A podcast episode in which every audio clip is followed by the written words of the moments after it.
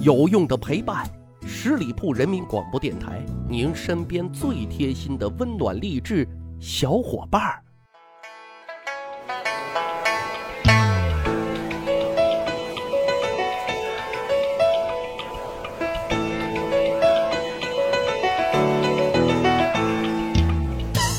十里铺人民广播电台，长见识，长谈资，密史趣谈。我是大汉。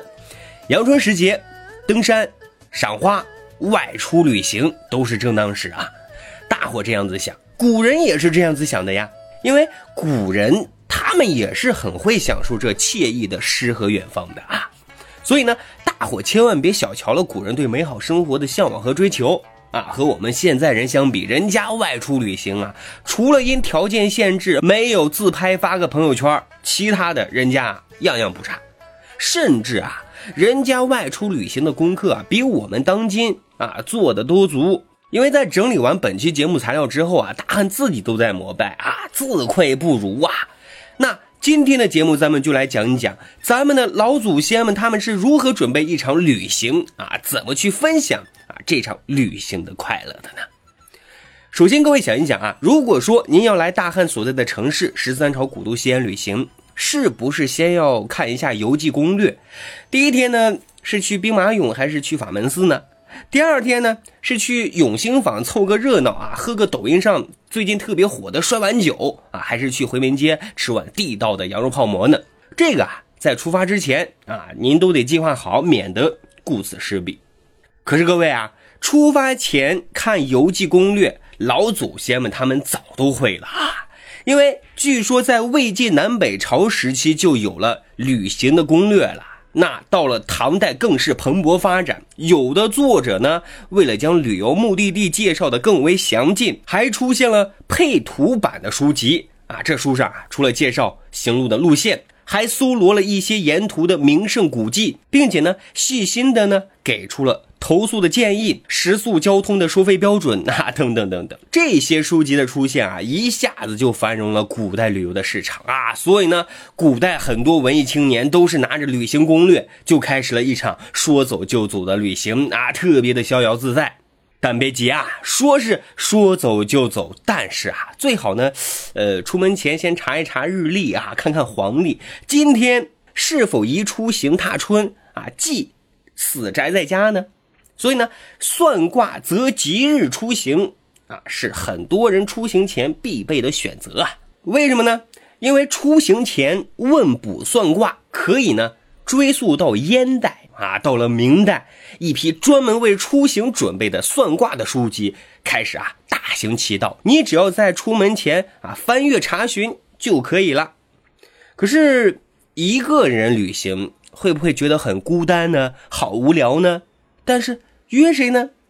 一般而言啊，富家子弟都会携带自己的家奴啊，当然也有的是找几个志同道合的朋友啊结伴而行。主要的目的呢有两个。一个呢是出门在外，行李很多啊，行李繁重，需要肩挑担扛；二来呢是路上啊，万一啊，万一遇到歹人怎么办呢？这俩人啊，或者更多的人，好有个照应啊。这里特别说明一下啊，著名的旅行家徐霞客先生，那是号称万里独行侠的，实际上。根据史料的记载，他也是有一个仆人啊，从江阴一直跟到了云南的啊，所以从这一点来说，并非他是绝对的独行侠了。对了啊，刚才说了，老祖宗们出门旅行，行李繁重啊，这就说明了一点，就是说他们外出的准备是特别特别充分的啊，装备也都是很足的。根据记载呢，他们随身的行李。不仅有生活用品、床上用品，还有蜡烛、茶叶以及便携式的娱乐设备，什么呢？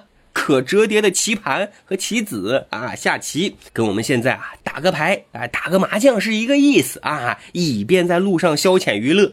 那除此之外呢，他们大多啊还携带一些居家旅行的必备良药，都是一些治疗感冒、伤寒、拉肚子的一些中药，很齐全吧？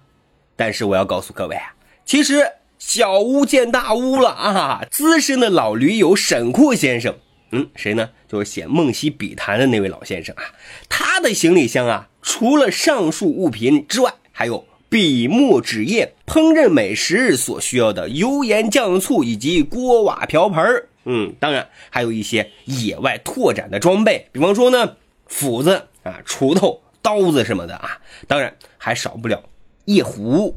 哦，有朋友就问了，为什么还准备个夜壶呢？原因很简单啊，这是因为古代客栈那是没有独立卫生间的啊，自带夜壶那多方便啊。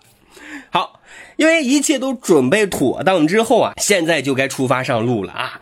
有一个很奇怪的现象，您可能就会发现啊，老祖先们只要是能走水路的啊，就算绕远绕很远很远，也是在所不惜的啊。这是为什么呢？其实也不难理解啊，这是因为以前的基础设施啊太落后了，你坐上车颠簸、翻山越岭还危险。相比之下呢，你走水路，坐在船上啊，这大山大水多么惬意呀！所以呢，尤其到了隋唐的时期啊，大运河开通之后，连接南北，明代商船服务也就越来越普遍，越来越多了啊。但是啊，水路它也会受天气啊、水流等方面的变化，也会有影响。出行的时候，这个时候呢，怎么办？就必须换成啊骡子车、马车为主的陆路交通了。其实啊。现如今啊，在旅行当中啊，决定旅行品质最重要的啊，我个人认为就是 你居住的问题啊，是超五星级啊海景房呢，那还是普通的民宿呢？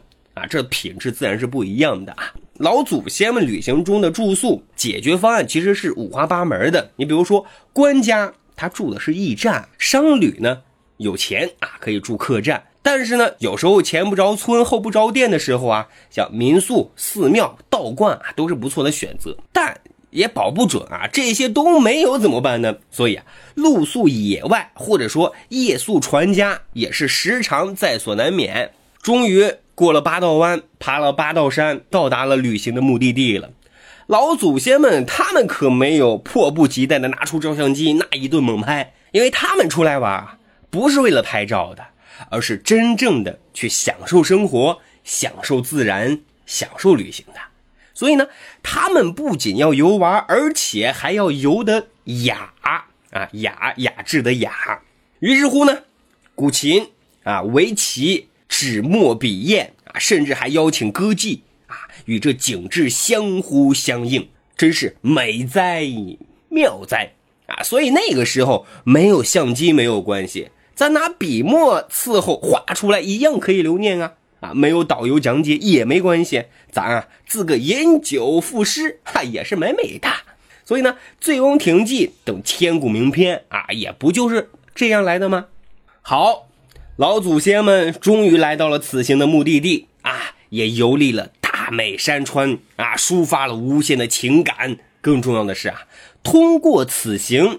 他们呢也完成了一篇旅行论文，所以呢，对于老祖先他们而言啊，留下的笔墨诗赋，无疑就是他们此番旅行最好的收获了。好的，各位小伙伴，我突然有一个不正经的发现啊，就是我们晒旅行，这完全是老祖宗们遗传的基因啊，只是时代变了，我们再难写出啊游记诗赋，但。我们自拍啊，我们拍景点很在行啊。好的，在今天的节目最后啊，还要给大家介绍一个彩票论坛的交流群啊。金主爸爸说了，只要添加 C 幺幺九幺二零这个微信账号，就送二十八元的红包哈。祝大伙好运啊！好，本期节目就是这样，感谢您的收听，下期再会。本期节目由十里铺人民广播电台制作播出。了解更多的资讯，请关注十里铺人民广播电台的公众微信和新浪、腾讯的官方微博。感谢收听，我们明天再见。